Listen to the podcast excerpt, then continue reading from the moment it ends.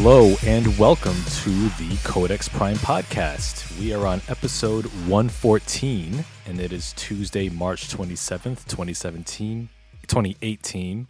Whoa. I'm going back in time, you know, because I'm the Flash. I have the Speed Force.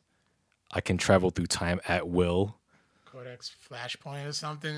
Yes, Codex Flashpoints. Is that gonna be awful? Um, probably. Is that gonna get? Is that? Are we gonna land a director, and then he'll quit six months in? Yeah, probably. We'll get six directors at the helm. They'll all quit for various reasons. Uh, but yes, uh, I am your host, Victor Omoyo, and with me, as always, is my co host and social media chair, Carl Bird. What's good, everybody? What's going on, Kyle? Yes, uh, welcome. Welcome, Kyle, to the episode, episode 114. Welcome, everybody. Damn. Yes, uh, Tuesday, March 27, 2018. Yeah. Yeah, so we uh we got some things to talk about. You know, we're just two weeks away from WrestleMania 34, um, and NXT Takeover New Orleans. Um, and the WWE Hall of Fame. Just the whole weekend in general. Yeah, yeah, WrestleMania weekend, man. Uh, Hall of Fame, eh, it's it's fine, you know, until until WWE uh, actually constructs an actual Hall of Fame and has an actual voting body, then the Hall of Fame is not quite as reputable as uh, some fans might believe it to be. But it's still cool to see, you know, the old heads come out and celebrate their careers. That- yeah, I would. I would love to have a Hall of Fame, like a Hall of Fame building, because I would definitely go. But I mean, still, like, it's still cool, and I always love the stories. I always love listening to the OGs tell the best stories. Oh yeah, Like you don't ever, you don't ever just like sit around. The best ones sit around your drunk uncle. When he's drunk, mm-hmm. just listen to one of his stories. The most hilarious shits ever. yeah, it's true. You know, Remember that little Tekken challenge? Q won't be here this week, so apparently Kyle has beat Q, mm-hmm. has beat Quincy Thomas in their Tekken challenge. Oh, okay. Right on, right on. Have you gotten better in Tekken? Uh, about the same. Okay. Yeah, you know, I, I it's, it's been over. It's been a month since I've borrowed uh, your copy of Tekken Seven and Injustice Two. Yeah, I, No, you ain't playing them. Give them shits back. I mean, yeah, I mean, I, I'm still halfway through the storyline of Injustice Two. Right, hurry up and finish. Just hurry up and finish that. Yeah, I'll I'll I'll try to get through that as soon as possible. Uh, Tekken Seven, you can have back. You know, I've had my fill with that game. It's fun as it is. Um, they do have a Hall of Fame building. He Where? it's in New York. I think probably no. I think he's thinking the warehouse. Uh, They might as well just make that into the building. yeah. They got all the stuff there. Yeah, you might as well. I mean, what's I mean, all that all that uh wrestling memorabilia, like the Ico Pro banner, they managed to break that out for yeah. for for Raw. like, Well, because if you month. go back to the first episode of Raw, there was a big Ico Pro banner right there. Mhm. Yeah. I mean. Yeah, if they if they can go through all that effort to uh to get that dust dusty banner out, then they should have the resources to build a you know Hall, Hall of Fame at this point. Um, I don't know if I don't know if we'll see the Chris Benoit exhibit. like what is like what is there? It's just uh, the confetti, yeah, probably the confetti and uh bloodstained confetti. Triple H was ble- bleeding that that that uh, in that match. So oh yeah, he was. Yep. Yeah, yeah, wrestling. Yeah, well, we got a bit of wrestling talk. We'll we'll get into uh, uh in a bit. Um, for now, we're gonna talk about you know stuff we've been up to, and we're just gonna be pretty much uh, winging it. Yeah, yeah, yeah. yeah, yeah. Let's, let's just get it out in the open. You know, you know, some epi- some sometimes you know, you know, we just want to you know spend some time on the podcast with y'all. So uh, we're just gonna be winging it this week. So with that said, what you been up to, Carl? Literally. Well, like the cat past couple of days, I've been kind of like under the weather a bit, but um, so I've been watching a lot of The Office. Hmm. Okay. Like I'm really mad at myself that I did not watch that show during its initial run. Hmm. Is that good? Oh yeah, yeah. I was just showing you clips before. Like Jim's always prank- like Jim is always pranking Dwight. Mm-hmm. Like you know, there was one prank where he took all his stuff from his desk and put it in the vending machine. So Dwight, so Dwight had to pay for it Yeah. to get out. There was another one. Well, they didn't actually show it, but he um he said he did it where he was like he was complaining to Michael, who was the regional manager, and he was like, "Yeah, I he made me smack myself in the in the face with my own phone." He's like, "That actually took a lot of effort to do." It's like every time he left, I put nickels inside his headset, his phone. So by the time he got used to the weight, and then one day I just took them all out. so so so because he's so used to the weight, he ended up smacking himself, smacking himself in the face. Jeez. Um, Michael versus Toby is hilarious. Like my, of course, Michael, the regional manager, played by Steve Carell, and he hates Toby, who's the HR rep. Mhm. And oh damn, what's going on, Jeanette? I haven't seen her, seen you in forever. um, yeah, so he just like hates him every time. Like Michael tries to do something fun, like Toby's. I almost said John. who happens to be watching. The Toby like always just ends up like killing it. Mhm. So it did, like it was to the point where like Michael hates Toby so much. He was like, if I was in a room with Hitler and Bin Laden and Toby, and I had a gun with two bullets, I would shoot Toby twice. Damn. That's maximum hatred. it is, but it's like at its best, and it's hilarious. Nice. How many seasons of The Office are there? Nine. Not. Wow. It's been around for a minute. Yeah, yeah. I don't even know how long the UK version lasts. Hmm. Okay. Yeah, that's a that's that's cool. That's Yeah. a and it's on Hulu, Netflix, Netflix. Okay. all nine seasons. Nice. Yeah, what else? What else have been what else has been new? Um, still playing the Batman Telltale game. Um, do you actually plan on playing it? Mm, probably not. Yeah, right. Yeah, yo, I watched the first episode of Krypton. Don't see that show lasting more than a season. Yeah. Me, honestly, okay, yeah, Krypton. It did come on after Raw last night.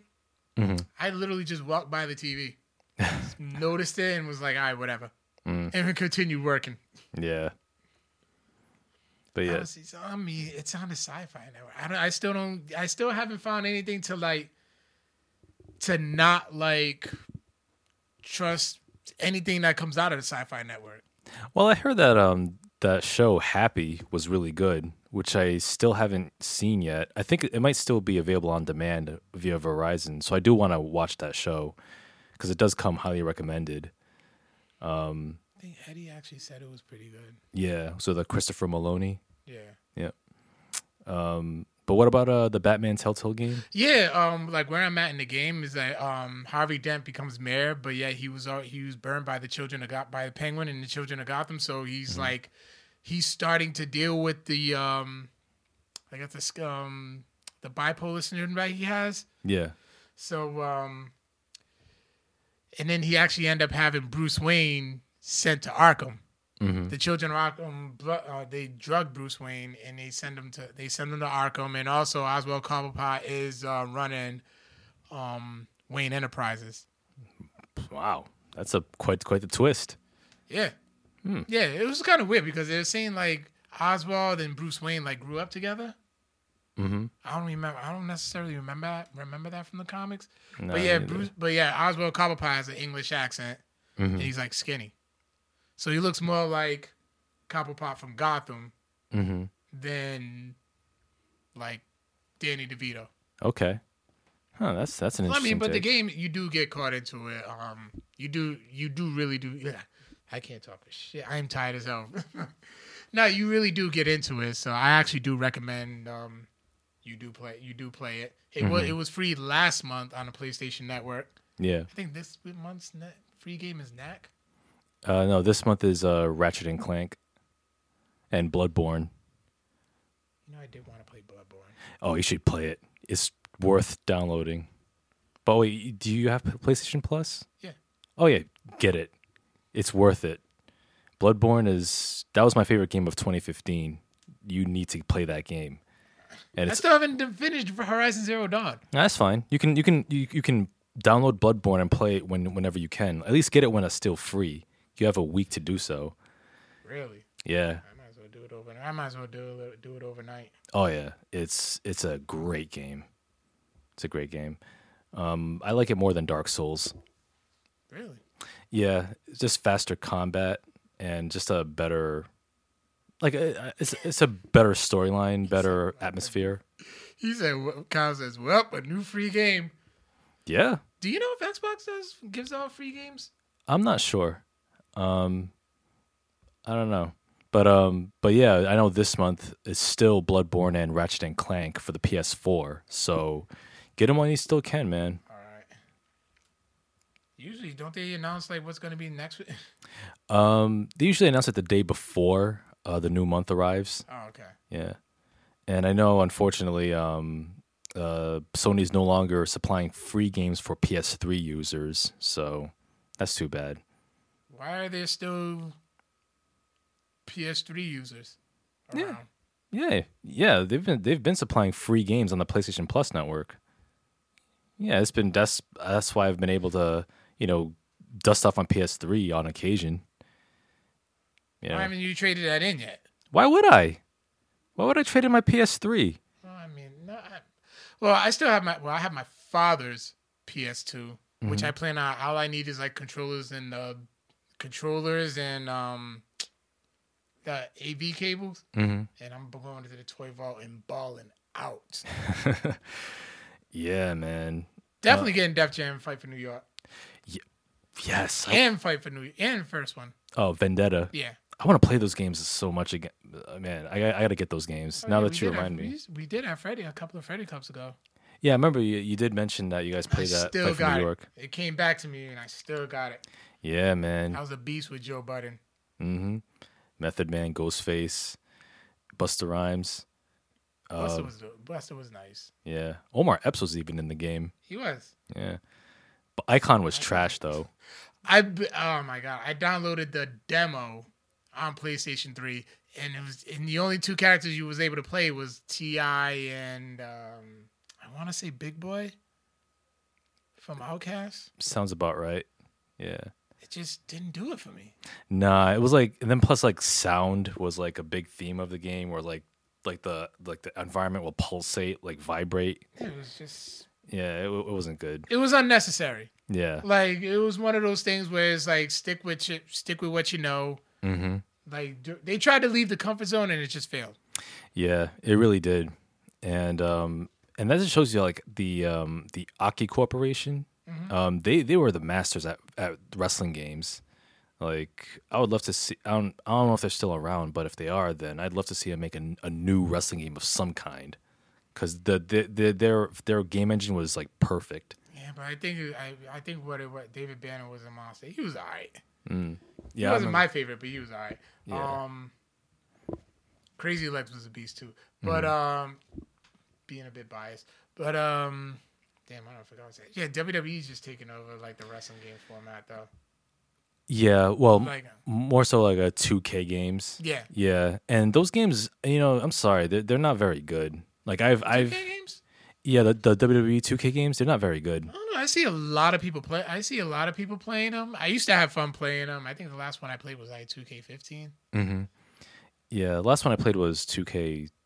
I want to say 2K13 or 2K12, but like I don't like the the the gameplay style with the analog stick. You know, using that's the right analog stick to execute moves. It's just awkward, and I know it's supposed to be more like a simulation, Yeah, but yeah, I'm not really feeling it. And Nah, plus, like the look, it looks generic too. Each game. Well, what we used to do back in the day, though, with like No Mercy and stuff, we no, and the SmackDown and the SmackDown games too, Yeah. was we um we all created our own characters. It always took Ramus forever to create his, Mm-hmm.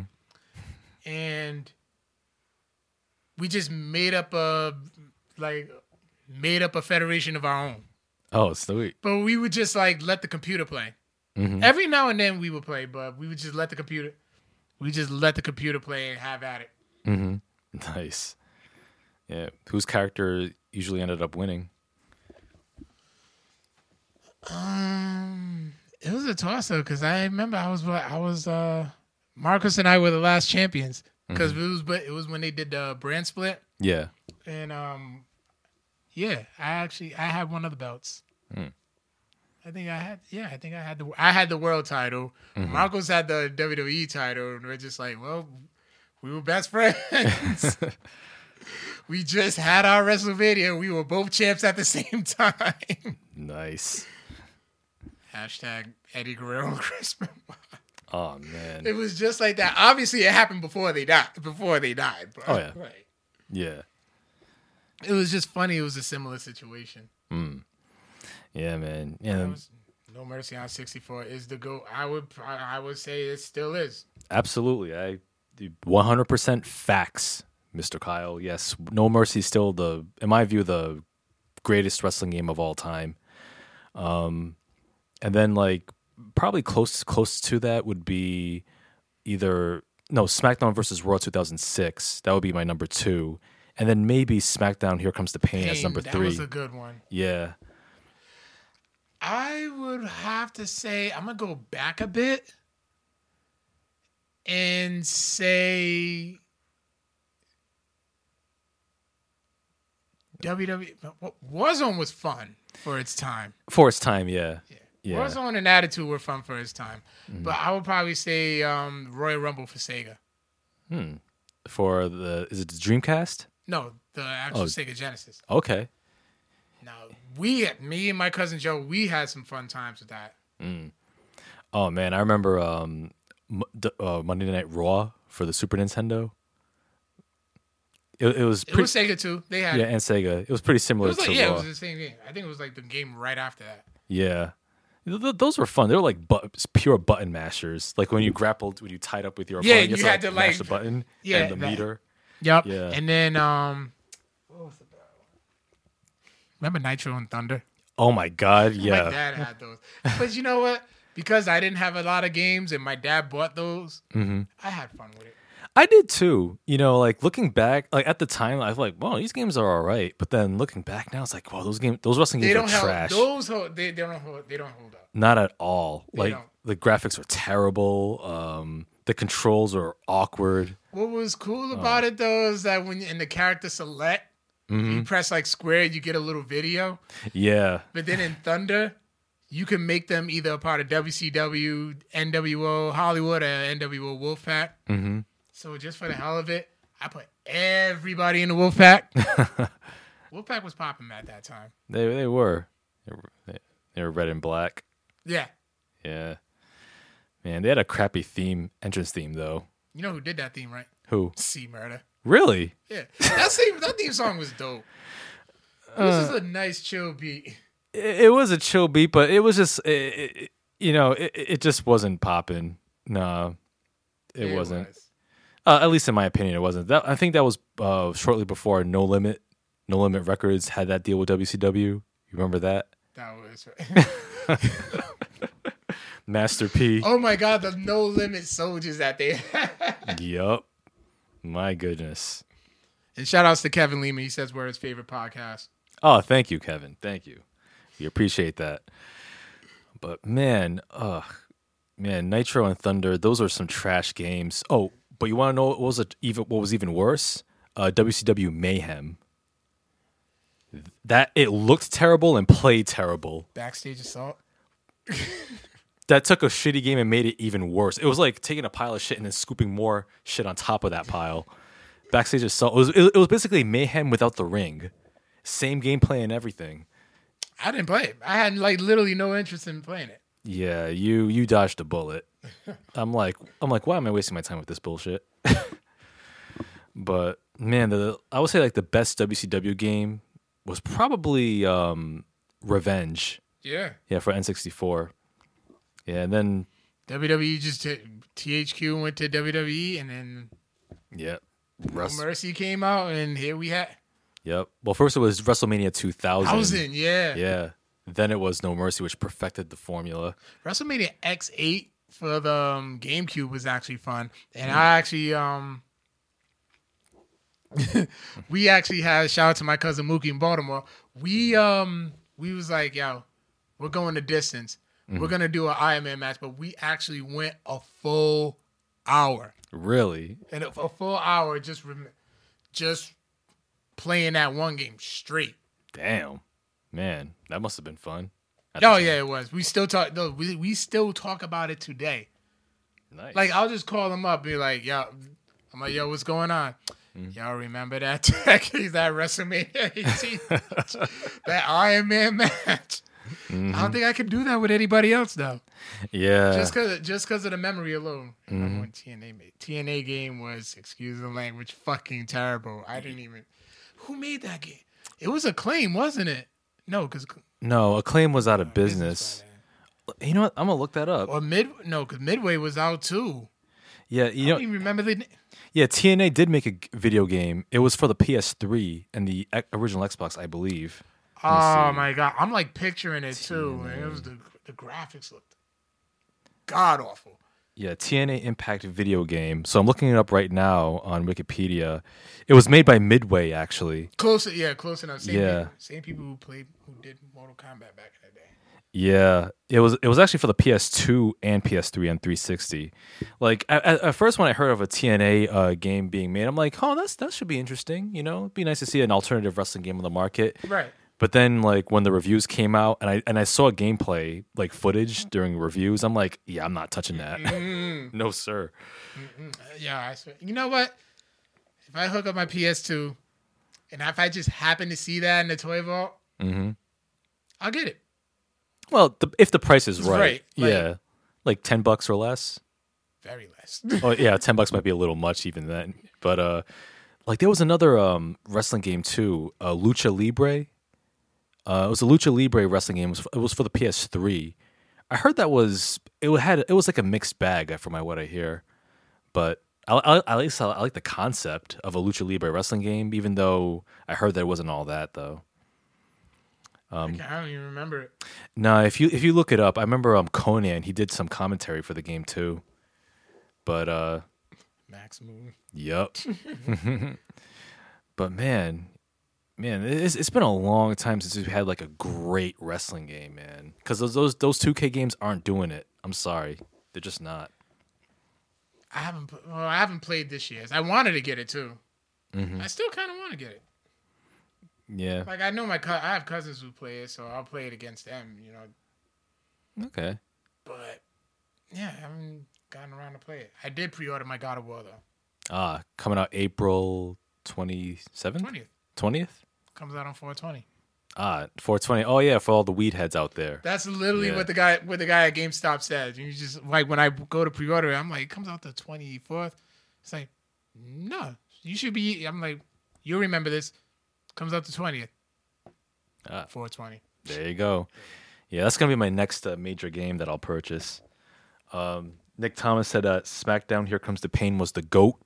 As well, you know, I, I'll agree with that. Uh, That's my that's my third favorite wrestling game. But "Here Comes the Pain" was I'll put it number two. I'll Yeah. put it number two after No Mercy. yeah, okay, that's fair. Like I, I put 2000 SmackDown SmackDown versus Raw 2006 because for me that was like kind of perfecting the "Here Comes the Pain" formula. You know, plus they had better graphics too. But yeah, man, I had a lot of fun with those games. And You play by yourself though. Yeah, most of the time. But you know, the thing was the thing is with with wrestling games, they have like almost infinite replay value for me anyway. Listen, it was uh, one of those like I think no, the first SmackDown I played. Do you know how many WrestleManias I won at in my creative character? I think I went to like WrestleMania in the year like 2067.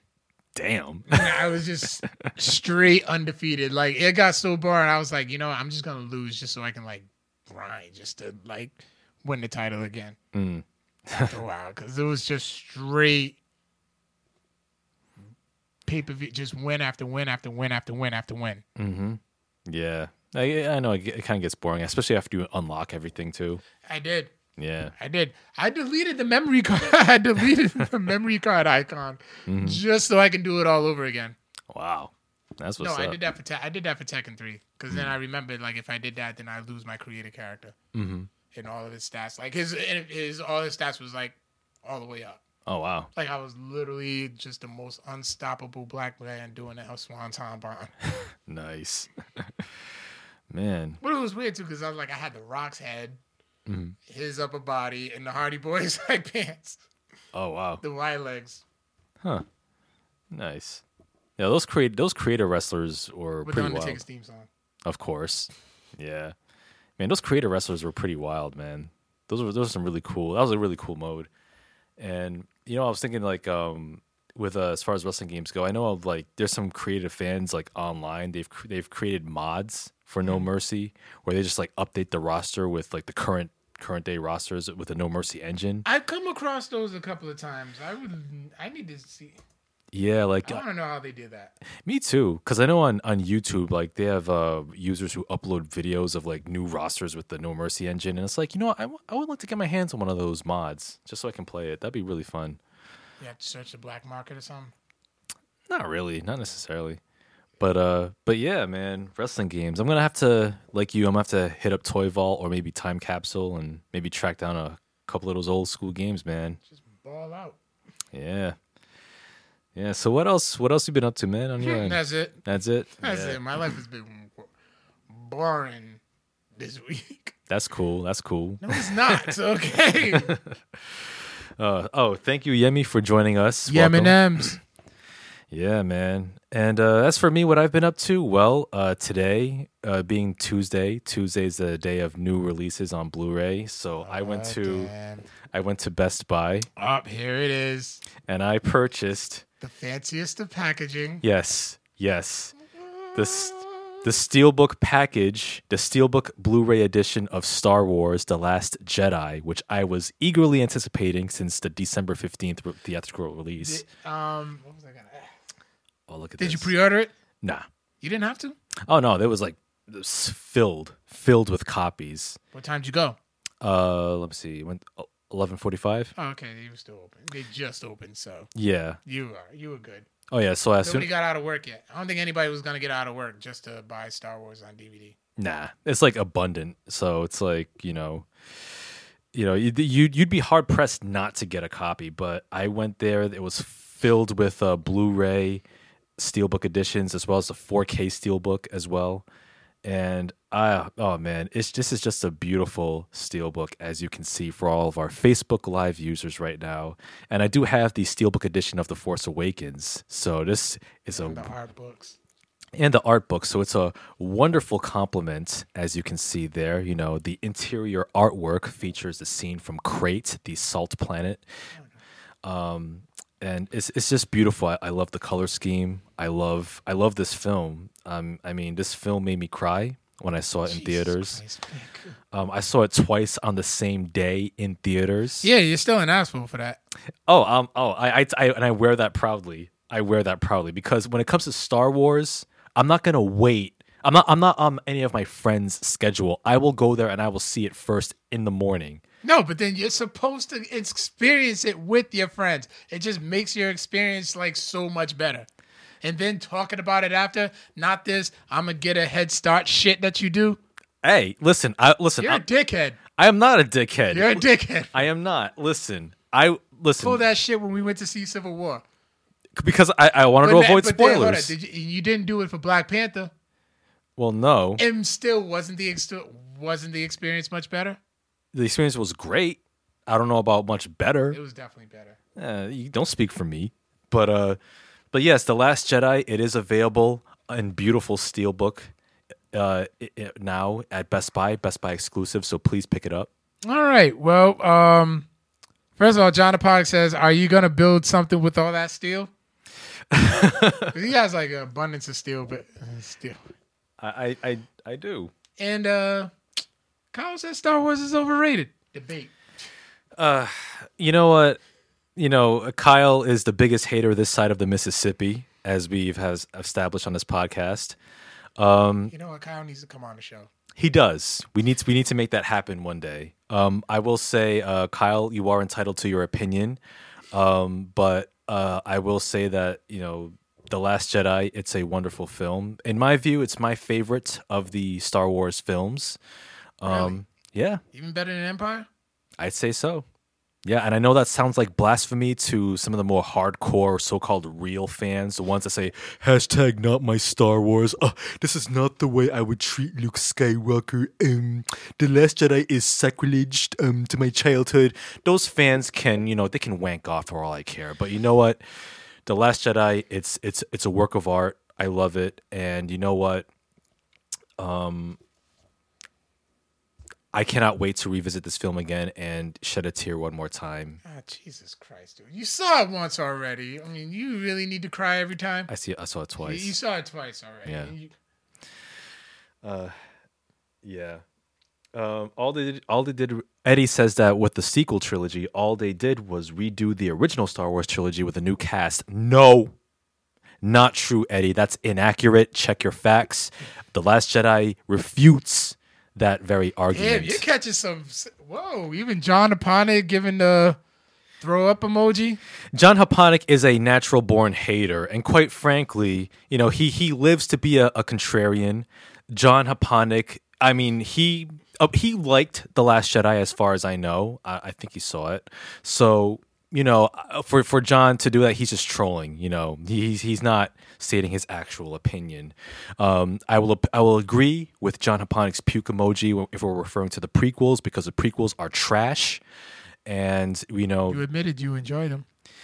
at the, you know this this this is you know this was before the sequel trilogy came out and this was before you know my taste in film evolved. High school. um high school and college and you know you know the star Wars, the, the, the prequel trilogy is terrible. They do not hold up by any standard.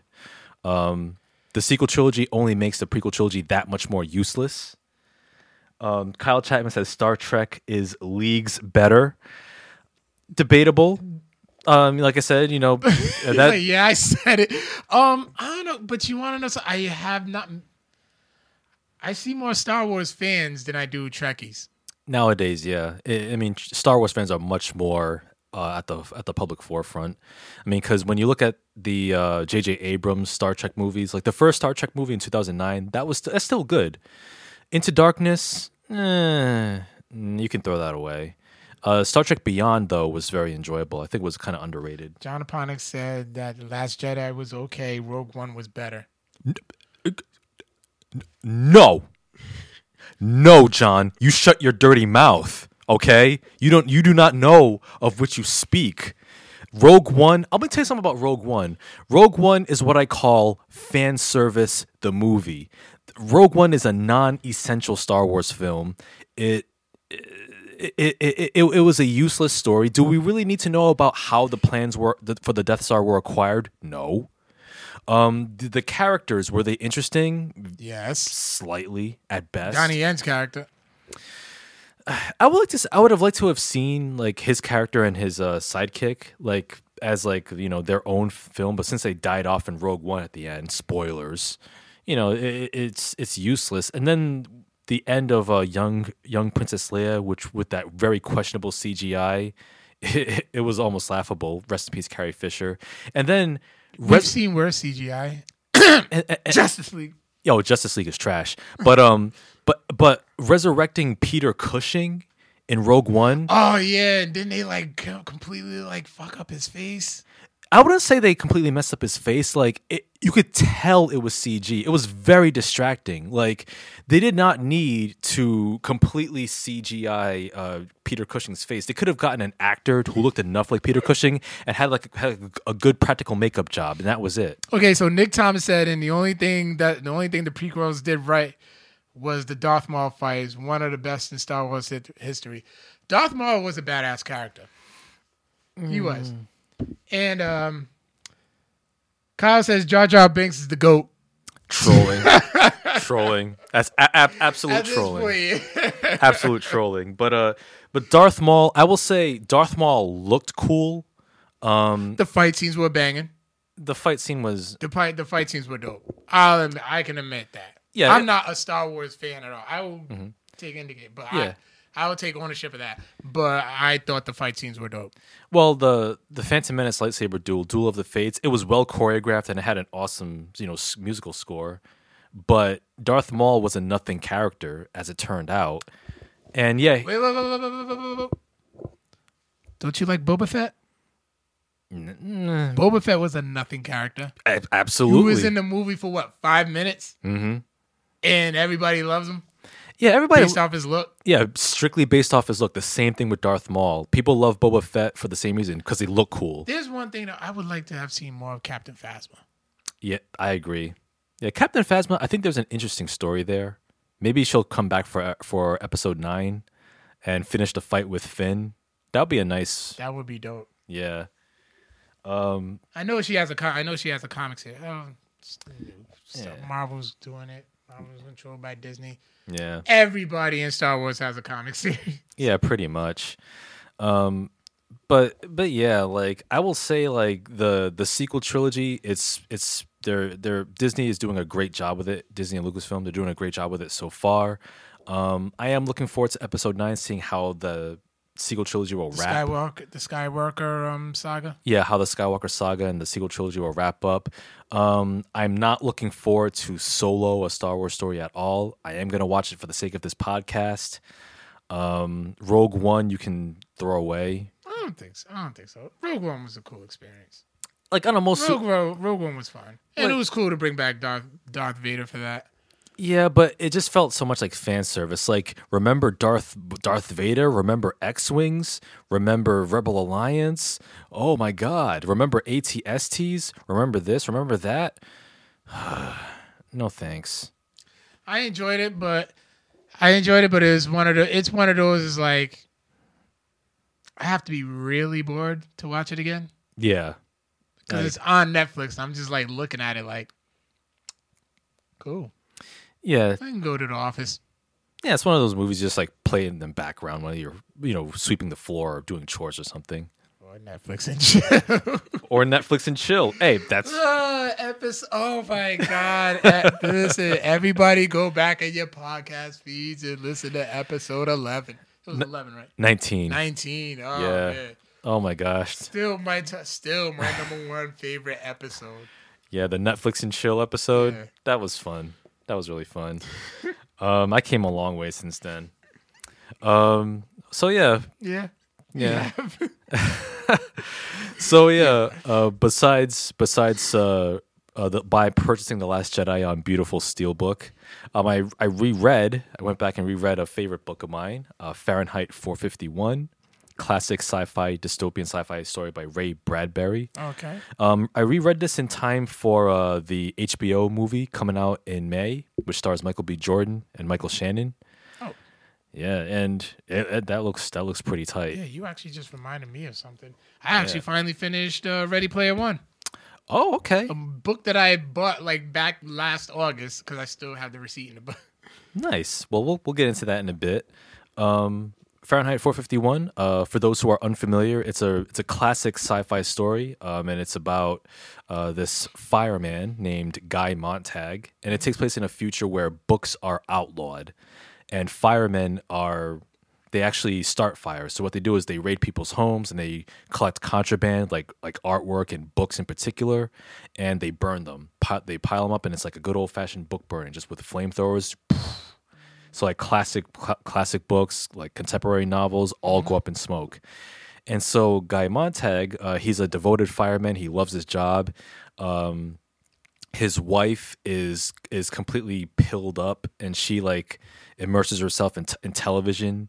Like she's just like all day, every day in front of the idiot box, where like her TV, she spends time with her TV family, and um, and the and the whole and the whole story, like Guy Montag, he, he experiences an awakening. He starts to realize that okay, you know, there's something about these books. You know, maybe there's something to them. Maybe maybe I shouldn't burn them. Maybe there's something we can learn from these books.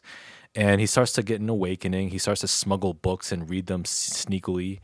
And uh, his boss, uh, Captain Beatty, who's who will be played by Michael Shannon in the HBO movie, uh, he's a guy who's um, who's very he he he can tell he was very well read. Like he keeps quoting books, but he says that books are a danger, books are a threat. When you get people thinking, you know, then it leads to the downfall of society and all this.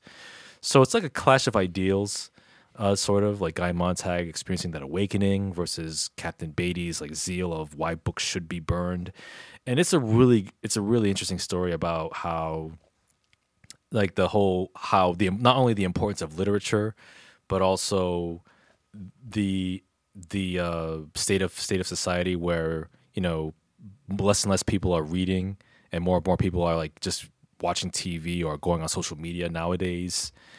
Yeah, it's so Yeah. fun. It's so funny how you mentioned that because um, on um, Charlamagne's uh, Instagram, he put up a picture of like all the social media logos, and it said "Weapons of Mass Destruction." Mm-hmm. And he said, literally, because this is I was reading a book and I got distracted Mm-hmm.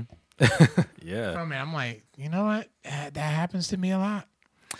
Yeah, man. So I think I think and, and you know it's, it's such a sadness when you know reading this book it kind of reminds me of how less and less people are reading nowadays. Like you have people say, "Oh, I don't have time to read a book cover to cover." You have people, even some people that we may know personally, who brag about, "Oh, I, I've never read a book cover to cover in like ten years, twenty years or so, or since since school." And it's like you should be embarrassed. Like anybody who's anybody who's proud of not reading or anybody who says, you know, with glee that, oh, I don't have time to read books, you should hang your head in shame and be embarrassed. That's some embarrassing shit. And especially people who say that, oh, I've never been to the library. Oh, libraries are for kids. I don't even have a library card. Oh, do libraries still exist? Y'all motherfuckers need Are you trying to throw some shade at me? Yeah, I haven't been to a, I haven't been to a library in a long time, but I frequent Barnes and Nobles. You see, the fact that you said that you asked that if I was throwing shade at you, that says more about you than it does about saying, me. no, but you was also talking about other people as well. So I'm like, wait, hold on, you is you really throwing shade at me? I'm not. I, I de- he was definitely was. I mean, I was, I was. I'm not gonna front, but Yeah, uh, and even then, I always I I saved myself, and I told you I was like, listen, I actually frequently go to Barnes and Noble. which, which is good. I- sometimes I'd rather own instead. I like having collections of shit. I, I do too. So I'm like, I And and it's a library. what's a li- you, you, the the emojis are right there. He's joking with you. He's joking with Yeah. you. okay, okay, all right, because you know. Anyway, but yeah, but yeah, Fahrenheit 451. It's a classic book. I do recommend reading it if you haven't haven't read it already. Um, also read uh, George Orwell's 1984. That's a good companion piece to this book as well. And uh, you, yeah, you did mention Ready Player One. You said you finished that. I did. Okay. I did. Libraries are free, Carl. I know, but I don't want to return nothing. I know. I know. I'd rather just own it. I just like having collections and stuff. You- I like to own stuff. Yes, but you can still own stuff when you go to the library. Think of it as a free preview of the book, and if you like it, you can buy it and have it in your collection. Instead of just buying it blind and then like, oh, what? Oh, I don't like this book. I just spent all this money for nothing. free box right there yeah, I do have a free box of like stuff with that I'm many things that you just went ahead and bought blind. a couple of couple of them. Well, most mo- well, well, uh, well. What what Carl is alluding to is I do have a box of uh, stuff that I intend to give away. Usually, like older movies, DVDs, and Blu-rays in my collection. Uh, most of the Blu-rays and DVDs in my collection, those are I've upgraded since since then. So I've bought better editions of those movies. So, like for example, like Silence of the Lambs is in the box because I'm gonna buy the Criterion edition. That made it into the Criterion Collection. Yep, and for Blu-ray, so I'm gonna get that. I really would like to see you try to own every Criterion movie. Oh, that's impossible. I can't do Is that. it really impossible? I don't have the money for all, every single film, and besides, I don't want every single film in the Criterion Collection because th- there are there are a few stinkers, you know. But um, but for the Holland Drive. oh, Mulholland Drive is a modern classic. ju- it's just, it, ju- it was just way too weird for me. Maybe it's because I only have three. I've only seen three Criterions. Maybe I've seen other ones that that eventually went into the Criterion collection. Mhm. But those three, yeah, I probably if I had to rank them, yeah, I'll probably say Dressed to Kill number one. hmm Number two would be Tootsie, yeah. and then wait Tootsie, aka original Juwanna Mann. No, Do we really have to break it down? no, we're not to break this down again. No, we really have to break it down. And that's what it was. Whatever, man. That that's what it was. Whatever, It was the original Juwanna Mann. It's where Juwanna Mann took his story. whatever, man. Just switched it from acting to basketball. Which Juwanna, Juwanna Mann is an inferior film. Okay, but it's still Tootsie's still the original. Whatever, man. Move on. and then Mulholland Drive third. Okay. I mean, Mulholland Drive. I, I love that film. It's my favorite film of 2001. It was just way too weird for me. Dressed to Kill stuck with the pl- they stuck with the plot with a simple plot. Yeah, Same with um, Tootsie. yeah. But then just Mulholland Drive had a nice plot, but just all these, all this extra shit that was just thrown in there for the sake of being weird. Not really. I mean, the weirdness had a point. I mean, What was the point of just old people just laughing and then they turn into freaking little action, little live action figures? well, because at that point, Naomi Watts' character was just, you know, hallucinating. She was out of her mind. You know, she was having a nervous mental breakdown. Because the whole film, if you realize, is, is like you look at Mulholland Drive as like two halves of, of the same story. So the first half of the film is where it's like very I- idyllic, like she's a aspiring actress and everything's working well for her. So it's like it's like the expectation. Then the second half is the reality where she's There not was nothing it. reality about midget. No, like no, like the reality of the situation was where she wasn't making it in Hollywood. It was her roommate, and she was just like a hanger hanger on. and okay, so what was the whole silencio? Like it just ended the movie as that, and I'm like, that's it. Yeah. Um, Like there was no point in that at all. Like they just go to the theater looking for something, and then they just see that, and they just start crying. Mm-hmm. The whole thing had nothing to do with it. It was just there for the sake of being weird. And you even admitted to yourself that um, the hell is the director's name? oh, David Lynch. David Lynch. I, knew, I was, and I was, it was on the tip of my tongue too. Yeah. But he, you even said he likes doing shit for the sake of being weird. He does sometimes. And there you go. Mulholland Drive is full of that weird shit that he gets off of.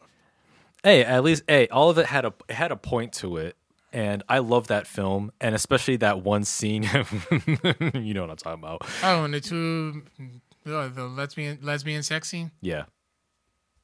It was a work of art. Was it your first one that No. you ever seen? Nah, All right, then not so by be any you. means. You be all right then. No, I, I like. No, I, I just, I just like the, the the the lighting, and I liked how it was filmed. You weren't paying attention to a goddamn life. Shut the hell up. But uh, but y- but yeah, man. I mean, you know, uh, you, you were mentioning Ready Player One. That was a mean segue. How the hell did we get there? I have no idea. But you said you finished the book in I time for the yeah, movie. yeah, I did finish the book. Um, I can. It's a. It. It is good. It is good. It does drag in the middle. That's why I took that very long pause. Mm-hmm. And um, in between that, I probably like read so many comics in between that time. Yeah. So um, you can see why it's getting the deal. Got the movie deal that it did. Oh yeah. So and the trailers look amazing. Sure. I admit if if, if it's visually appealing. So I'm a, I'm gonna hold off till um, next week when we discuss Ready Player One. And speaking of Ready Player One, we actually have a giveaway. Yes, we do. Nice small giveaway. So we're actually gonna be giving away a copy of the Ready Player One book and also a twenty five dollar um, gift certificate to GameStop. In order. To- Go- And all you have to do is just go on iTunes and leave a five star review this week. Hey, okay, That and that automatically enters you in, and then next Tuesday, that's when we'll draw the winner. okay. So we'll draw them out randomly. Yeah, Cool. I like that. winner. So one winner receives both. So leave us some five star reviews. Yeah, man. Cool. And of course, Eddie Eddie had wait. I heard lesbian sex winner. Uh, yeah. Um, we were referring to the movie Mulholland Drive. Matter of fact, Eddie, that should be the next movie you should rent or somehow get a copy of Mulholland Drive. Watch that movie. Let us know what you think. I him five. I I him five minutes before he falls asleep. Or Five minutes. or you can fast forward to that scene. I don't know, whatever. But uh, You probably just YouTube it. I don't know. No, if, you nah, you, YouTube YouTube wouldn't have that. Google Google it. Yeah. But um speaking of movies, um I did catch a really good one uh, uh just the other day. Actually no, yesterday actually in fact. Um I, I can't I, I don't know why it took me a month to get around seeing this movie, but I'm glad I did. I finally saw a game night in theaters.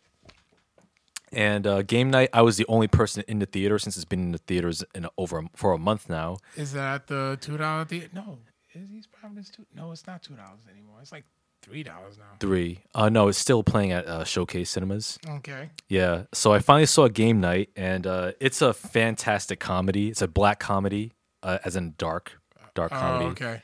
Um, uh, it start. Did you say dark comedy? it's a it's oh black comedy is also the same similar same term. But nowadays, when you think black comedy, you think of like think like a man or something. But it's a dark comedy game night, and it's directed by uh, John Francis Daly and Jonathan Goldstein. Uh, stars Jason Bateman, Rachel McAdams, uh, Kyle Chandler, Billy Magnuson, uh, and Jesse Plemons. And it's a really it's a it's an uproarious and hilarious film, and it um, stars uh, Bateman and uh, McAdams. They play this uh, married couple who um, who are they're both very competitive when it comes to game nights all that they stage among Game their friends. fun. Yes, and speaking of which, we will have to stage another game night among our among our circles soon. Um, so uh, so uh, Jason Bateman and, and Rachel McAdams they play this married couple, Max and Annie, and uh, they're very competitive game night players, and uh, they they they host game nights at their homes with their friends.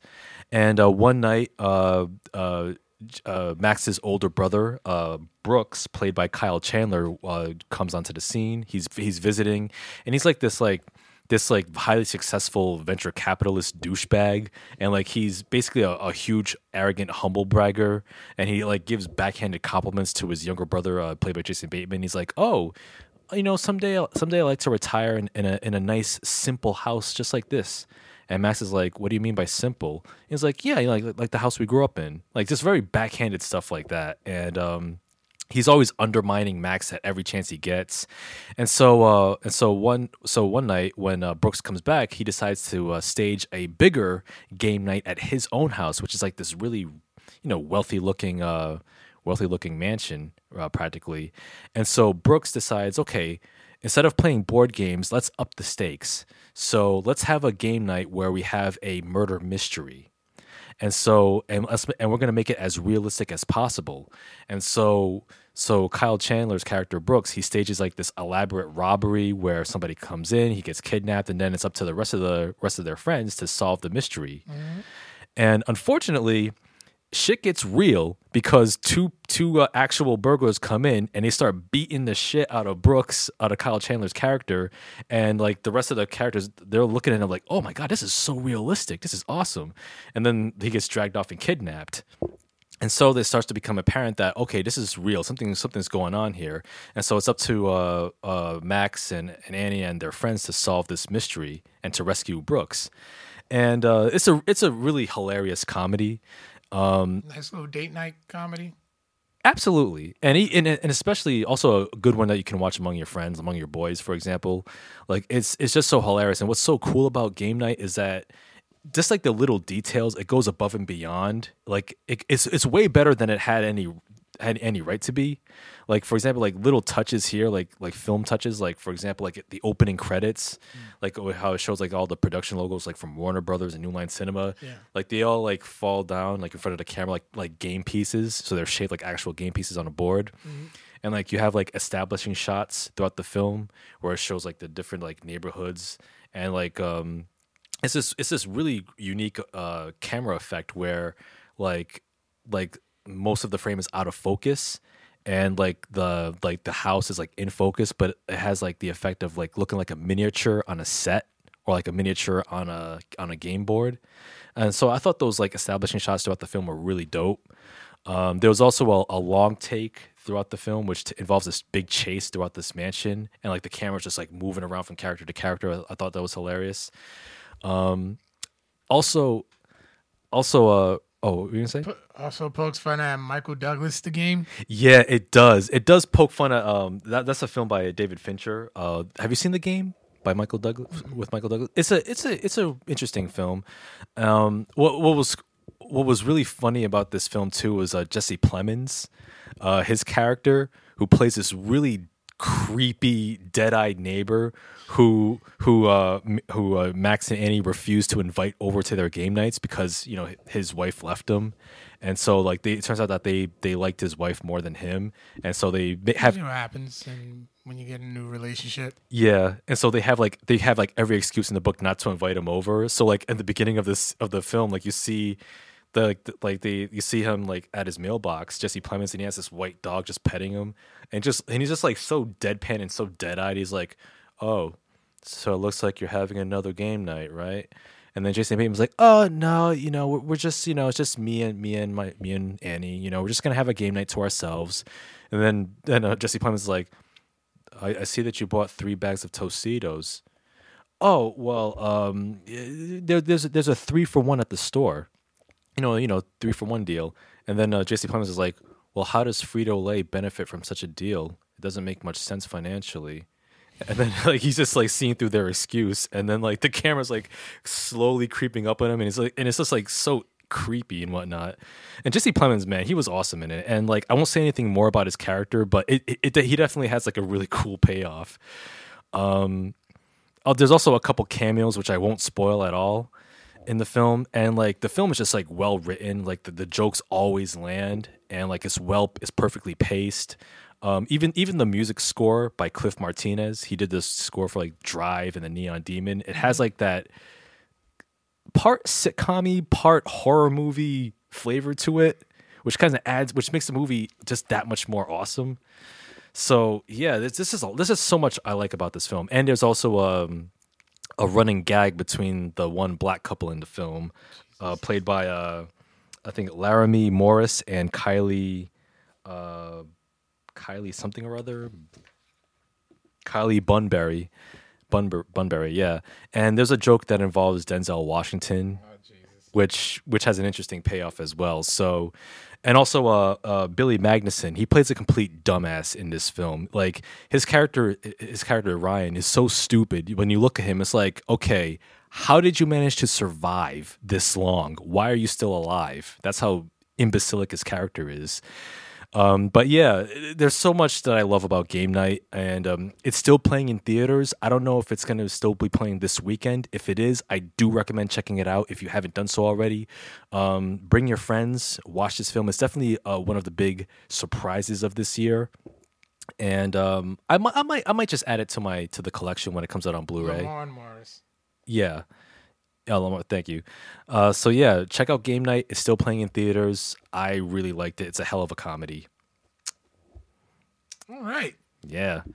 Um, yeah, so that's that's pretty much it as far as the movies go. All right. And we do have some uh, news and headlines that we'll, we'll that we'll get into as well as well. Let's get it. Yeah. So first headline here: uh, Fox has delayed the New Mutants and X Men: Dark Phoenix again.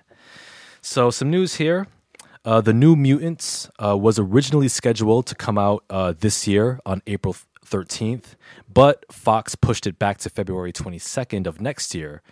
Now the studio has delayed the release of the film once again, so the New Mutants this time is going to be coming out August second, twenty nineteen.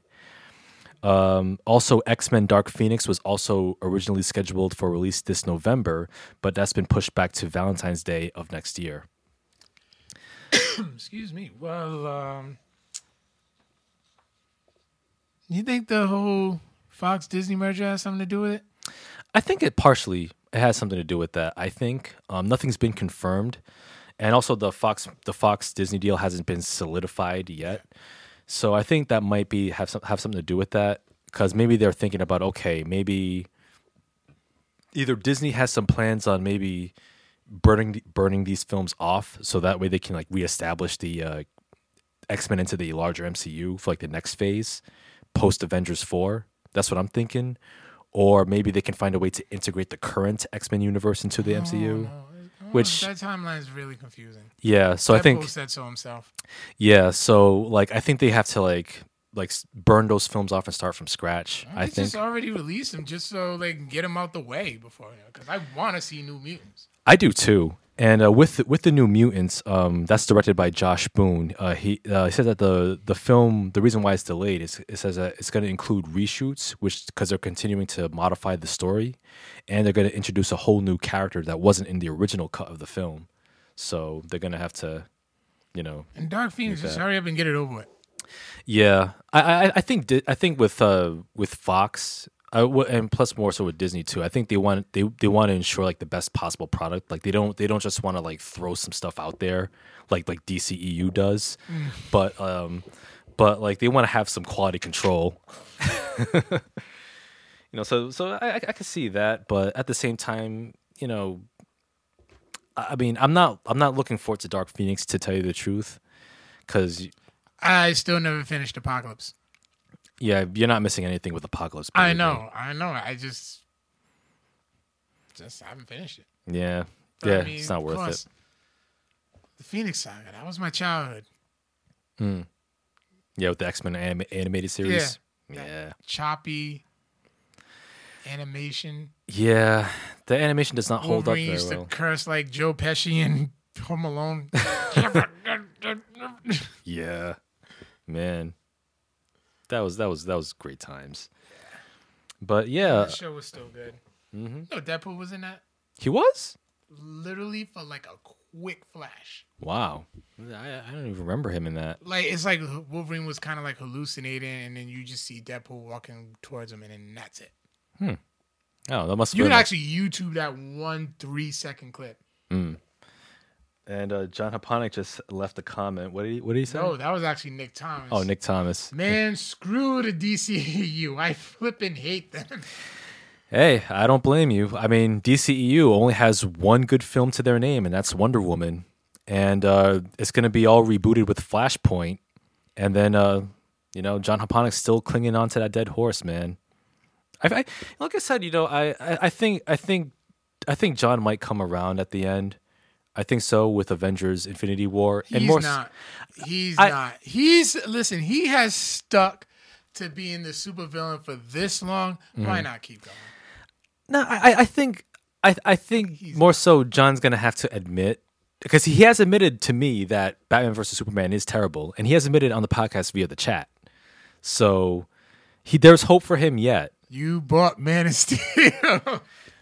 No, listen, it it was that was different. You know that was that was way before Batman versus Superman came out, and that was when Was it on Blu-ray? it was on Blu-ray. Is it over there? Nah, I, I I mailed that to John. John has my copy. I sent I sent it to him. If So- anyone probably needs another fifty cla characters, maybe then I'll enjoy it. I mean, uh, the thing the thing is though, you know, the DCEU, it's it's it's it's a sinking, it's a sunken ship. Never mind sinking. And the only person that's giving that DCEU any life is Patty Jenkins with Wonder Woman. That's it. And with Flashpoint rebooting the whole franchise, you might as well just abandon ship, John, and just hop on the Marvel train, man. Because because like I said, we we we take pity on you, John. There's always room on the Marvel train. You can always come back home. You know, you you uh, you you should know how it feels to have consistently good films every single time like a Marvel fan does. You don't know that feeling. We we we are willing to give you that feeling. Just come home, John. Stop fighting. Come home. Nick Thomas says Flashpoint is such a great read too, and DC and DCU is gonna fuck it up. For the life of me, I can't understand how DC shows shit all over the movies. I agree. I mean, it'd be it'd be so hilarious if Flashpoint itself is a disappointment, and then D, then the DCEU ends up being worse than it already is. I'm just gonna let it happen. Yeah, you know, just just let it happen. It's it's like watching the Undertaker come back to the ring. Listen, just just see, let it you happen. Always throw. You know, I don't throw no shade to you. You always starting shit. I mean, it's it's. I mean, it's it's time because WrestleMania 34 is coming up, and you know, Okay, we understand that, and we have been there plenty of times. Mm-hmm. We will be having a discussion in a couple of weeks yeah. with our fellow wrestling fantasy warfare heads. Mm-hmm. That's gonna be so hilarious. That is Oh my god! that I is. ran into Brian Lopes, and he's like, "I'm ready. I'm ready." All right. ready. Oh, I'm ready too, man. We can't wait, man. But yeah, New Mutants, I can't wait for that. So hopefully it'll turn out great. Um, and Dark Phoenix, eh, we'll see it for the podcast. Yeah, yeah. Yep. Um, some other, some another interesting story here. what was this? And he says, "Do something." Oh yeah, uh, the, the John Cena poking Undertaker with a stick.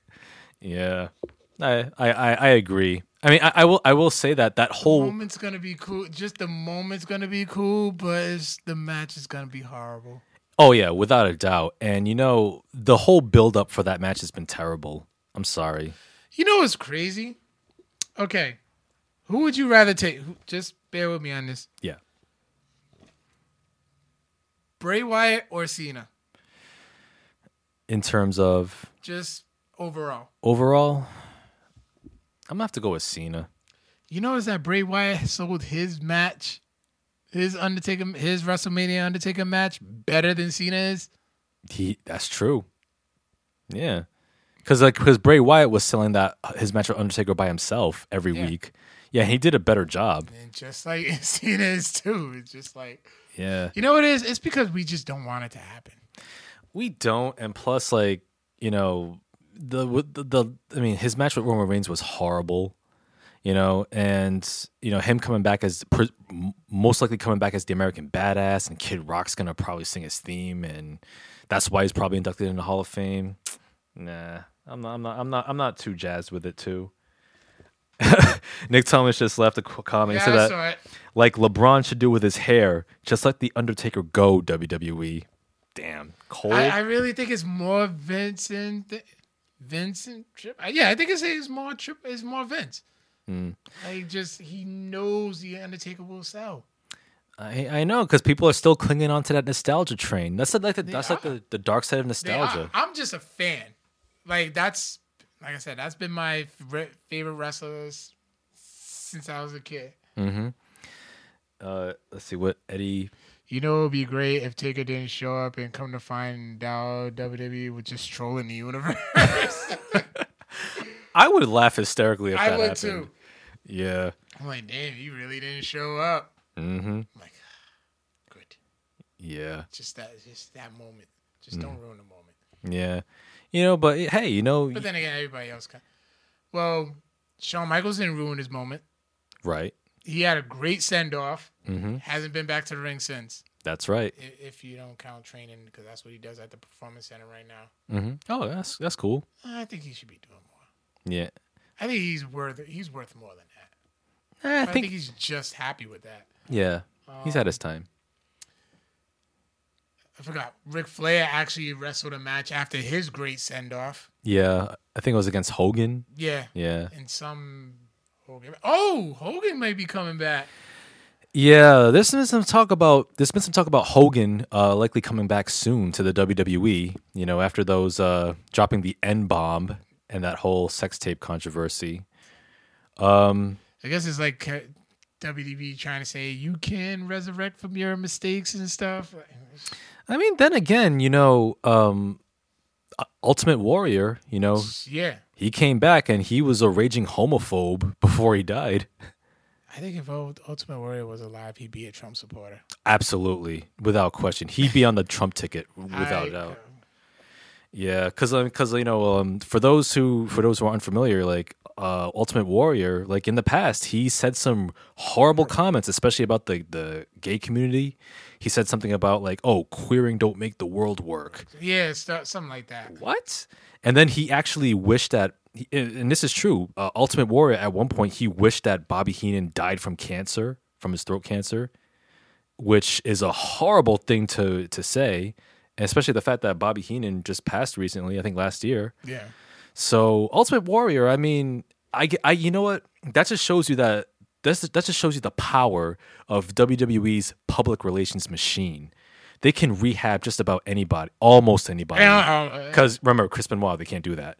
But um, but yo, Ultimate Warrior was a horrible person in life, and he was rehabbed when he came back to the Hall of Fame. Uh, only like a few. same thing with Hogan. He dropped an N bomb. He'll he'll likely call the New Day Well, a bunch yeah, of N bombs mean, again. a lot of people can do that because Michael Hayes did too. Yep, with to- Mark, to Mark Henry, Yeah, he did. but he made that like, like he definitely like he definitely like regretted. Like one of the main things he's and one thing he did say, and I always and I will respect Michael Hayes for this. He's like, yo, I don't care about everybody else as long as I got as long as Mark Henry forgives me. Mm-hmm. He was cool with that, Yeah, and Mark Henry's cool. yeah. So But they can't make. But they can't make. But they can't make Roman not suck. Good one, Eric. Boom. Good one, Eric. yeah, man. Um, Roman is just not the guy. And you know what? You know what's gonna be funny though? Like if if WWE if WWE bu- uh, booked their WrestleMania card in this way, if they booked AJ and Nakamura as the second to last match, and uh, it tears the roof roof off the place, you know, match of the year and all this, and then then it segues to the Roman uh, Lesnar match. You'll just see people just walking, filing out of the arena while that match is going on. That'll be that will laugh my ass off. Nice. Yeah. That'd be nice. Adrian will get the roast session of a lifetime. Oh yeah. Oh yeah. Kyle too. Kyle's on the he's on Roman's side too. Yeah. And here's the thing, like I don't hate Roman Reigns, but he's just not the face of the company, no matter what Vince McMahon says. I'm just I'm sorry. And plus with Daniel Bryan coming, Coming back, back, forget it. forget it. It's, it's like deja vu all over again. Because remember with Daniel Bryan, that that affected Roman Reigns' push, babyface push. Same thing now. Like Roman, I mean Daniel Bryan is basically he's over like God right now at this point. And as long as as long as Daniel Bryan maintains to remains manages to be injury free, then there's no way, no way people will buy Roman as a babyface, as the top babyface. But uh, what about Chyna? Why not? Why is she not getting any love? And all she did was make a porno. Excellent point. You'd be surprised. Let me see. I, Sunny did some things, Mm-hmm. And she's in the Hall of Fame. Yep. They no, they acknowledge Chyna. This they're acknowledging Chyna. yeah, they are. is. Like I watched the Empowered um series. Yeah, that's one thing I did this week. I watched the Empowered documentary. Mhm. It was they, you know, they mentioned her. Yeah. Oh yeah. So I mean, Chyna deserves uh, to be recognized more, and and plus like and plus like there's a double standard too. Uh, to your point, Eddie. Like for example, um, No, they're picky and choosy. That's just it- no, it- it- there's no no, there, there was a double standard. Like for example, Mike Tyson's in the Hall of Fame, and you know some of the dirt that he did in his prime. So there you go. Plus, like, and plus X Pac, you know, still He's respected for. Well, he, I know he's not in yet. He'll, he'll eventually get in because he's, you know, yeah, he. 'cause- Steph mentioned Chyna at that Raw anniversary in the ring when DX got together. yeah. He did So mention, yeah. Yeah. But again, it's going to be one of those. Uh, what if and when Chyna does get into the Hall of Fame, it's going to be a bittersweet moment because it's like, damn, you could have inducted her while she was still alive. she was trying to get that. Yeah. Yep, she was. As a matter of fact, one of the last photos that she was taken was her at Titan Tower, at WWE headquarters. Wow. I'm old school. I call the Titan Titan Towers. Yeah, it's still Titan Towers to me too. no lie. But yeah, um, some other. Uh, Trump is in the Hall of Fame. yeah, fuck that guy. Yeah. Yeah, if that orange fuckface can be in the Hall of Fame, then you, that, that you know that just shows you. That just shows you. All right, all right. Three things. A, the WWE Hall of Fame is not legitimate because because of the celebrity wing alone. Two, because there's no voting body because it all boils down to whether or not you're cool with Vince McMahon. And three, there's no actual museum yet. I want. I am disappointed so on it's- one thing. it's though, not a legitimate. about, the, about this year's induction. You know, this sounds kind of it's, gonna sound kind of weird, but usually they induct somebody who's dead, and everybody's alive. I think this is like the first time since they started televising them where everybody's alive. Hmm. Let's see. The Goldberg, Dudley, Dudley Boys, Ivory, uh, Mark Henry, Hillbilly Jim, Jeff. Je- yeah. Yeah, everybody's alive. Oh, thank goodness, man. That's a nice streak. But but yeah, we'll we'll talk a bit more about that Wrestle Wrestle Talk um, in a, in a couple weeks ahead when WrestleMania weekend rolls There's around. still time for them to die. Jesus. Oh, that's that's pretty grim. That's pretty grim. Oh man. Um, Go ahead. What did uh, Steven Spielberg say about Netflix movies? Yeah, there was a recent interview that uh, Steven Spielberg uh, uh, said about Netflix movies, where um, where Spielberg he he he did a recent interview with ITV News, and he said, uh, "quote uh, Once you commit to a television format when it comes to Netflix movies, you're a TV movie. Uh, you certainly, if it's a good show, it deserves an Emmy, but not an Oscar."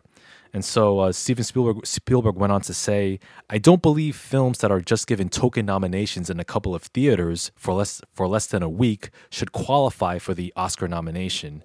And and Spielberg was talking about how you know how the the Academy they're recognizing Netflix movies. Um, just be, and uh, even though they're technically TV movies because they don't get theatrical releases, um, for those that for, and also uh, a, a workaround rule that uh, certain Netflix movies get around to qualify for the Oscars is if they have a theatrical run in a theater for one week, either in New York or Los Angeles or pretty much anywhere really, then they can qualify because it's technically a theatrical re- a release then. But Spielberg is saying that well, you know, that's that's kind of undermining you know theatrical traditional theatrical movies and plus like um in, that- in that case netflix movies should qualify for emmys not oscars No, I see. He's got a point. yeah and and he also says that um he also said that um uh you know how streaming services like Netflix and Hulu, you know, they're starting to they're starting to court more smaller films and more independent independent releases as like as like movie studios they're pushing more big budget, you know, franchise movies, sequels and all this, tentpole releases basically. And so it's a case now where you have fewer filmmakers you know, releasing independent and smaller movies in theaters, so they just like rely on Netflix to distribute their stuff. And and um, at the same time, if those movies are really good and if they deserve like awards contention, then it's like okay, well, we're just gonna have to spend extra money to like put this movie in the theater for one week or two, and then qualify for an Oscar or major awards. So so it's it's it's, it's changing the game like kind of in like a slightly negative way. I can I can see in that respect, and also and, and also with that, uh, Spielberg um, also alluded to how the Cannes Film Festival uh, last year. Last year they had they had uh, two films from Netflix that debuted at the Cannes Film Festival. You had Mudbound and Okja, but um, because but because uh, the French film distributors they disagreed with the fact that Netflix was part of the film festival because they're not theatrical releases. Uh, the Cannes Film Festival established a new rule s- stating that any film that doesn't have the- have a theatrical release does not get into the to, does not get into the Cannes Film Festival. It, ca- it can't compete. Right. So Netflix movies are automatically disqualified. Um, with it, with his comments, I think that um, there is something he does have a point where technically they are they're, they're still films, but they're more TV films because they're Right, not yeah. theatrical. And also, I do see with Netflix like pumping so many original films now more than ever.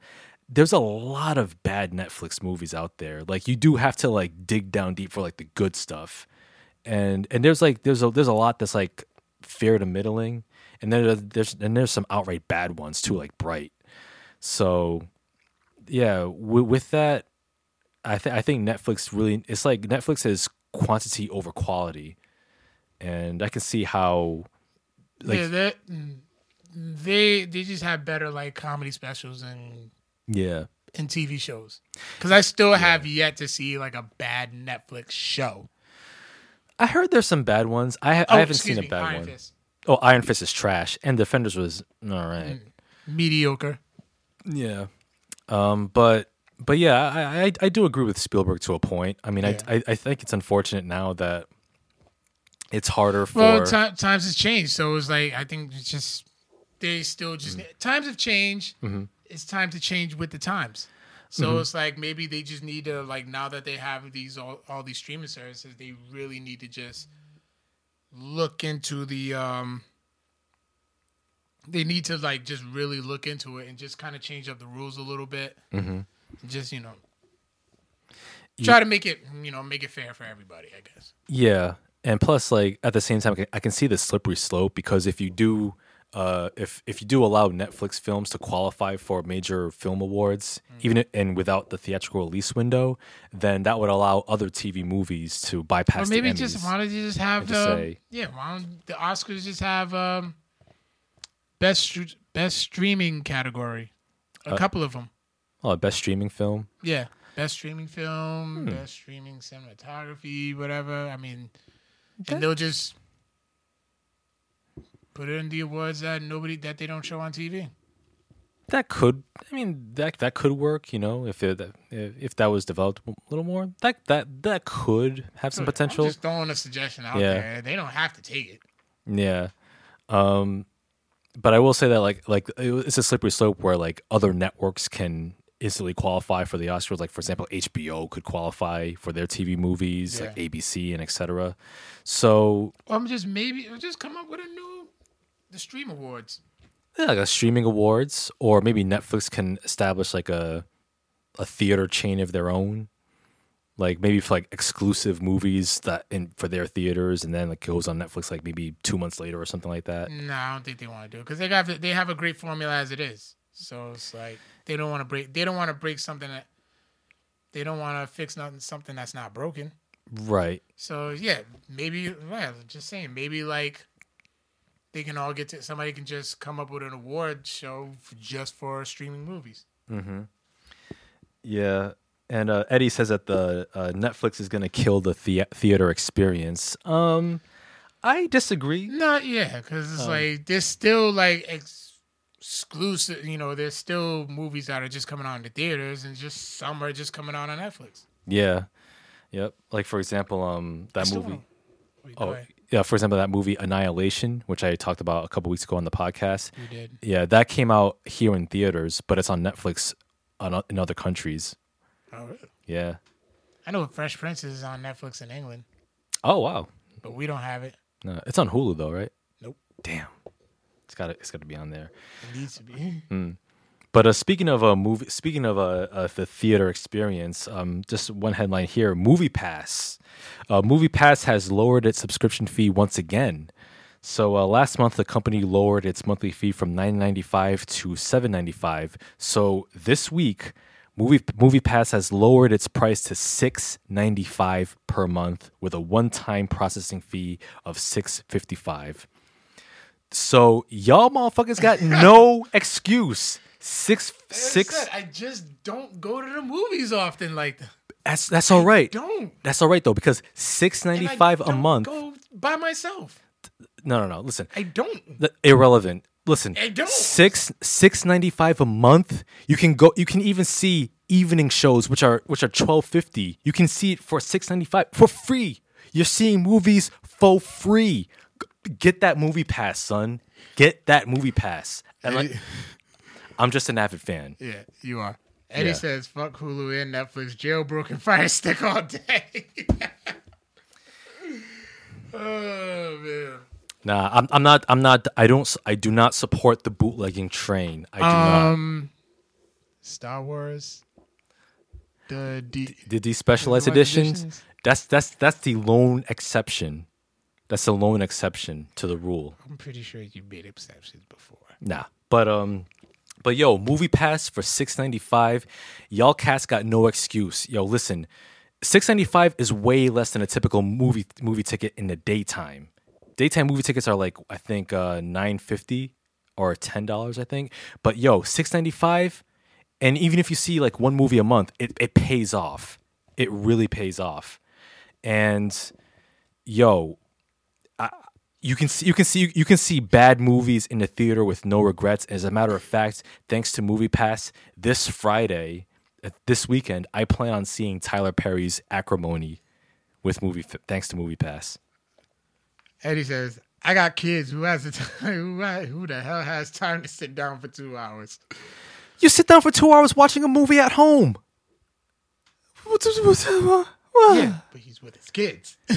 But so you're you're still spending the time technically sitting down, kid or no kid. So just get the movie pass. He has a he has a newborn, Okay, well, you know, but but but yeah, it's, it's and his and his second youngest is gonna be the WWE champion. word. No, that kid is is a certified like wrestler fanatic. Like he plays wrestle. I've seen him. You know, he plays wrestle with him. He even mm. sells. You throw a punch on him, he'll sell it. Wow. Hey, he's got a knack for the business. Hey, NXT, Start him- WWE. I'll start teaching him how to take bumps at an early age. Nah, don't don't start him too early, man. At least on a, on a bed. Yeah, yeah, but like on, on an actual ring mat, nah, Nah. nah, killing him. But he yes, can start that. That can wait till he's like thirteen. yeah, yeah. That's that's when like a lot of wrestlers train around that age too. Yeah, but yeah, Movie Pass, get it. And again, I do not own stock in Movie Pass. I'm just a passionate fan. Okay. Another headline here, since we're talking about Netflix, uh, Gina Gina Rodriguez. She's going to star in a in a live action Carmen Sandiego film for Netflix. Uh, in addition, she's also voicing the character in, in an animated Carmen Sandiego's reboot series this year for Uh, Netflix. I'm interested in seeing that because I used to watch the game show all the time. I did too. I geography became one of my best subjects because of that show. Mm-hmm. So And the anime, the cartoon. I watched it too. I watched it too. Finn Wolfhard's going to be in it too. Oh, really? Yeah. Nice. Hey, you know that's that's pretty cool, and plus it has educational value. You know, for the kids learning about the world, geography. I'll so check it out. I give it a thumbs up. Um, also, we got uh, some Deadpool news here. Uh, we haven't talked about the trailer yet, though, but we'll get into that. Uh, Donald Glover's Deadpool TV series has been canceled before it even st- started. Uh, last May, uh, FX signed a 10 episode deal for an adult animated Deadpool series, which was going to be written and produced by Donald and Stephen Glover, which would al- who would also serve as showrunners. But now FX has scrapped that project, citing creative creative differences. Uh, the, Glo- the Glovers, Marvel, and FX all mutually agreed to part ways. Uh, according to Deadline, uh, the cancellation was due to complications stemming from Disney's pending purchase of Fox. Uh, so until the acquisition acquisition is official, uh, the Deadpool series would have to be done with another Fox production entity. So in that case, you know, there's too much work to be done. So from a business standpoint, it can't be done. Uh, so too bad that uh, the Donald Glover's Deadpool series isn't gonna see see see the light of day, but we did get a Deadpool two trailer which dropped this week, which is fire. It is. It is, but there's one thing I'm disappointed in. What's that? Terry Crews is not playing Bishop. Darn, who's he playing? He's in the movie, but he's. Hold on. I was. Just, I looked at. It, I looked it up earlier and I forgot his name. uh, He's playing.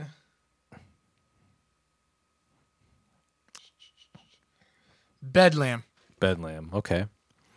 Um, and uh, Deadpool 2, it has confirmed that it's going to feature the X Force or the uh, establishing of that team. And uh, I'm looking forward to it, man. You know, I don't, uh, we still don't know much about the story, and we don't need to until it comes out uh, in May. Oh, you got the premise here. Uh, you don't need to read the premise. Okay. Um, the less said, the less said, the better. Um, Josh Brolin looks badass as Cable. Yeah, he looks like he's nailing it. He got a four. Mo- he has like a four movie deal. I believe so. Yeah. Yeah. So with with uh Fox or was it with Marvel? No, uh, Fo- it has to be Fox. It makes sense. Yeah. For yeah, because it's for the role of Cable. Yeah. Oh, that's what's up. So yeah, man. Um, Deadpool two coming out. Um, the first the first film is still great, And Deadpool three is already in development. of course, of course. You know, uh, you know Ryan Reynolds, man. That was the film. That was a role he was born to play. Yeah. Yeah, even the bad one and and Origin X Men Origins. Yeah. You know, you know, John Haponic likes X Men Origins Wolverine. I believe it. Yeah. I, I'm not surprised.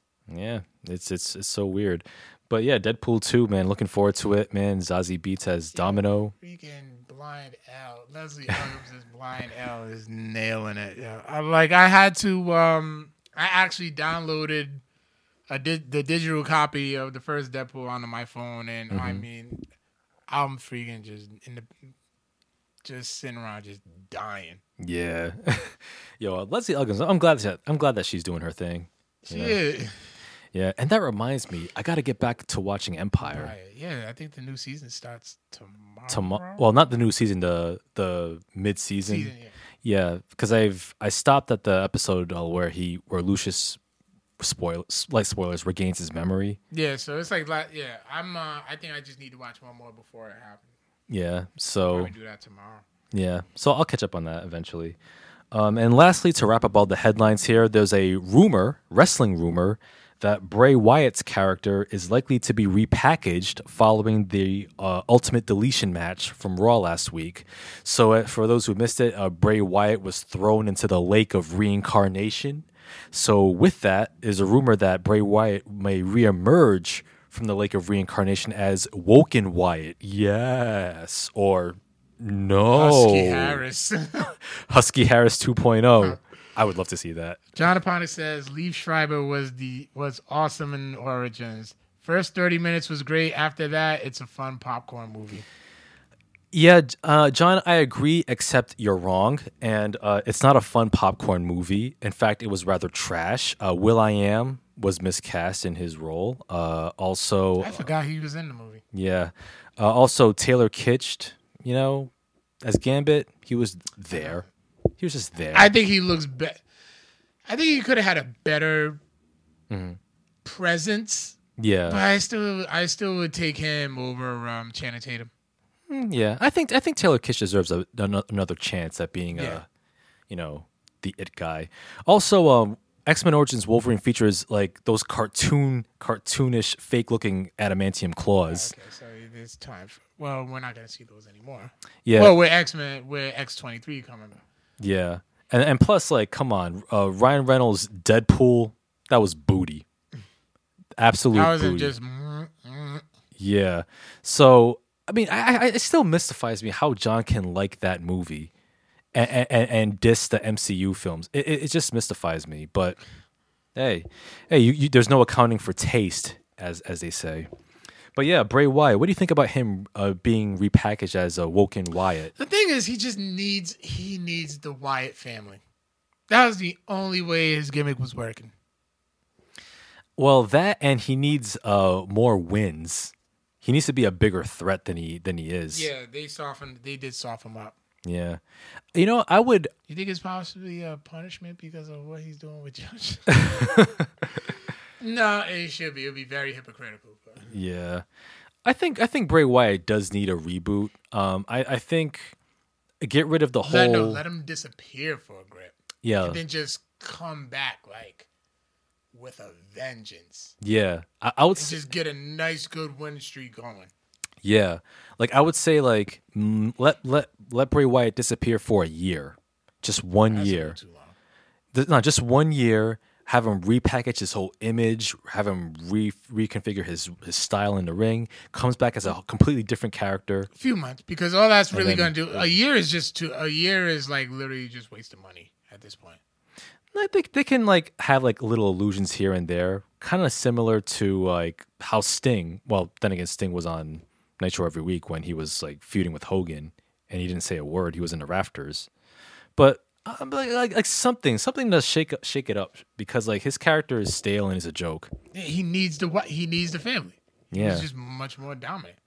Or I have I have the perfect the perfect gimmick for Bray Wyatt, IRS 2.0. Don't shut up. Yes, Don't do that. the tax man is coming. Don't do that. I, I've met his father. Father's a really nice guy, by the way. Mike Rotunda. Yeah. Yeah. Very nice guy. Follow. follow the W 2s. File your taxes. Yes. Your tax. che- No, you can do that. Only him can do that. Yeah, like a, a, a creepier version. No. yeah, now you're just talking stupid. Yeah. Or, or or have him team up with his brother Bo. Nah, they didn't want that. To, Yeah. I don't know. they did. They didn't want that to. They. I don't even think Bo wanted that. Yeah. Eddie says a reform Money, Money Inc. Nah. A couple years too late. Yeah, that's true. And plus, I think Ted DiBiase's son. I think he's retired from wrestling. yeah, he's done. He's doing more like philanthropic work. Oh, that's what's up. Good for him. Yeah. So yeah, that's uh pretty much it for all the headlines and stuff this week. Moving So on to question of the week. yes, let's hear All it. All right, uh, last week's question of the week. What should be the next Marvel Netflix series? We actually got a lot of good responses for this one. Okay, let's hear it. So, um, Nick Quattrini says on Facebook, hmm, very good question. I heard Moon Knight was next, but maybe I'd like to see Wolverine and Kitty Pryde or Rogue or someone someone that has been in stuff, but he but yet not very well known, like Morbius the Vampire, or more from X Men, or Rick Jones from the, and the Hulk. Okay. Jim Savard says none. Well, then again, Jim uh, Jim Savard, shout outs to him. Um, he doesn't watch the Netflix Marvel I don't series. think he does. Yeah. All right. So on Instagram, Instagram, Iceman85 says they should just turn Fantastic Four into a series. I think that would be a turn that would turn out better than them than them rebooting the movie. I, I I can dig that. Yeah, Um, like set it in the 1960s too. Make it a period piece. I I think it's better suited for that time period, at least in my opinion. Yeah, but I, I mean, I think they can do something for this uh, for this lineup. Maybe. Um, Random Ramblings with Rob Shout outs to him. We was just on his show, this show this week. Uh, Yep. He'll be putting it out real soon. So as Oh, soon yeah. as that get, as soon as that comes out, we'll let we'll um put it on our feed so y'all can check that out. We had a really good time with him. Oh yeah, absolutely. Yeah, he says Blade. Yeah, man. A blade, a blade series. D- don't recast Sticky Fingers though. He just had the look. yeah, he did. He did have the look. Not gonna lie. Um, Spock of Summer says, "Hmm." Oh, that was it. Okay. He couldn't think of anyone. Jessica Concussion says a young Nick Fury. Okay. I think I can. You know what? I think that's a role I could play. I want that Marvel money. Uh, I want that Marvel money. uh, s- sorry, man. Let me bulk up a bit. You know, rookie, rookie Nick Fury. Yeah. Do it. No, take some acting classes. You'll be good. Yeah. Yeah. I can do it. I appreciate your sarcasm. John Haponic says Blade seems like a logical fit into fit into that world. Yeah. I'd also love to see maybe a less developed character like Echo from Daredevil or White Tor or White Tiger, uh, Angelo Angela Del Toro. Okay. And uh Chenzamundo says Colossus. Yeah, Colossus. Yeah, he they're doing a good job with him in the, in Deadpool. Deadpool. movies. Yeah. But uh How about a Black Widow series? I think she's getting her own movie, right? yeah, uh they're still they're still in the planning stages of a Black Widow movie. I know Hawkeye wanted a Netflix series. Yeah. Oh yeah. Jeremy Renner wanted to do that. Yeah, that that could work actually. Yeah. I just like I just like how the Netflix series are like they're dark and they're they're the street level, Mhm. the Yeah. street level heroes. Yeah. Yeah, and, and the Hawkeye could be street level too, kind of similar to the comics from what I understand. Could work. Yeah. I like that. So this week, All right. what is your favorite post-apocalyptic movie? Post-apocalyptic movie. Uh Oh man. Let me how come nothing come uh, uh, let me let me look it up real quick. I, I figured you would have threw. I- I'm kind of surprised you haven't yelled this one out yet. Uh which one was that? Mad Max Fury Road. Oh, Mad Max Fury Road is, is is a modern classic. Um, I wouldn't say it's my favorite. Close to it. Um, I, I love Mad Max Fury Road. If you haven't seen it yet, um, I think it's on HBO Go. it's on HBO Go. Uh, beautiful cinematography, Yeah, awesome direction. Mad Max. Hey, there, there you go, Mad Max Fury Road. But I want to I want to say something different than than Fury Road because I think Okay. Fury Road is, is the easy answer. So um, I'll, I'll leave it to you while, while I look it up. Oh, I already have mine. Uh, which one is that? Book of Eli. Really, Book of Eli. I really enjoyed that. mo- I really enjoyed that movie. Hmm. Like he has the last known Bible, mm-hmm. and he's just he was like, oh, "Spirit just told me to go west." Yeah. And then you got Gary Oldman's crazy ass trying to get it, trying to get a hold of it. Mm-hmm. Then he does. Well, spoiler alert. Yeah. Then he does, and it turns out the book was in Braille. Denzel was blind the whole time, Mm-hmm. and he had it memorized. Yeah, he did. I remember I watched it in theaters uh, with uh, with Aris and Jerome. um, yeah, and, and and a couple other couple other friends, and I I enjoyed that movie. That was actually underrated. It was actually directed by the Hughes brothers. Really? Yeah, they did um, Dead Presidents Oh, okay. and um, From Hell, which was was wasn't very good. Um, I was gonna I was gonna say The Road, but The Road I didn't really like too much. It was really depressing, even for me. Um, um, I, I hear that the book is actually better. I actually have it. I haven't had a chance to read it, but my I would say like my favorite post-apocalyptic movie, um, besides Mad Max Fury Road, I'm gonna put it on the same level. Snowpiercer. Snowpiercer is dope. Takes place on a on a train that that travels throughout the throughout the world, and like each each each train car is like representative of like one segment of society. Chris Evans is is, is the main actor, and yo he he yo he he he brought it. Yo, that was one of his a really good acting performance. All right. Damn good movie. If you haven't seen Snowpiercer, watch that alongside Mad Max Fury Road. Awesome double feature. Great date movies. Okay. All right. So that'll be on our social media within a day or two, and I promise I won't be late with it. Mm-hmm. Um, where can you find us? Uh, you can find us. You can find all of our episodes on Facebook Live, as well as SoundCloud, YouTube, iTunes, and Google Play. You can uh, also hit us up with that five star review on iTunes. That automatically signs you. That automatically enters you to our giveaway. So, Mm-hmm. a copy of Ready Player One and a twenty-five dollar gift gift card to GameStop. Oh, it could be yours. All Oh, you gotta yes. do is just leave a five-star review. Yep. Contest already started now, so Oh yeah, absolutely. And uh, you can also find us on uh, Facebook, Twitter, Instagram, and that's it. Yeah, everywhere. Yeah, pretty much everywhere. Google us, you'll find us. There'll be there's gonna be a lot more to come this year, Mm-hmm. and um, what was it? oh, and next week uh, we'll be going over. We'll be getting to a spoiler-filled review of Ready Player One. Yes, uh, Ready Player One comes out this Friday. Um, highly anticipated movie. It's gotten some good early buzz so far. I'm hearing, yeah. Yeah, for the most part. Um, I'll check it out. Um, like I said, I'm not not the biggest fan of the book, but hopefully the movie might win me over. Uh, I'm keeping an open mind. Good. Yeah. All right. Yeah, man. So uh, once again, thank you all for watching. Uh, tune in next Tuesday. We will catch you on the flip. Peace out, nerds. Later.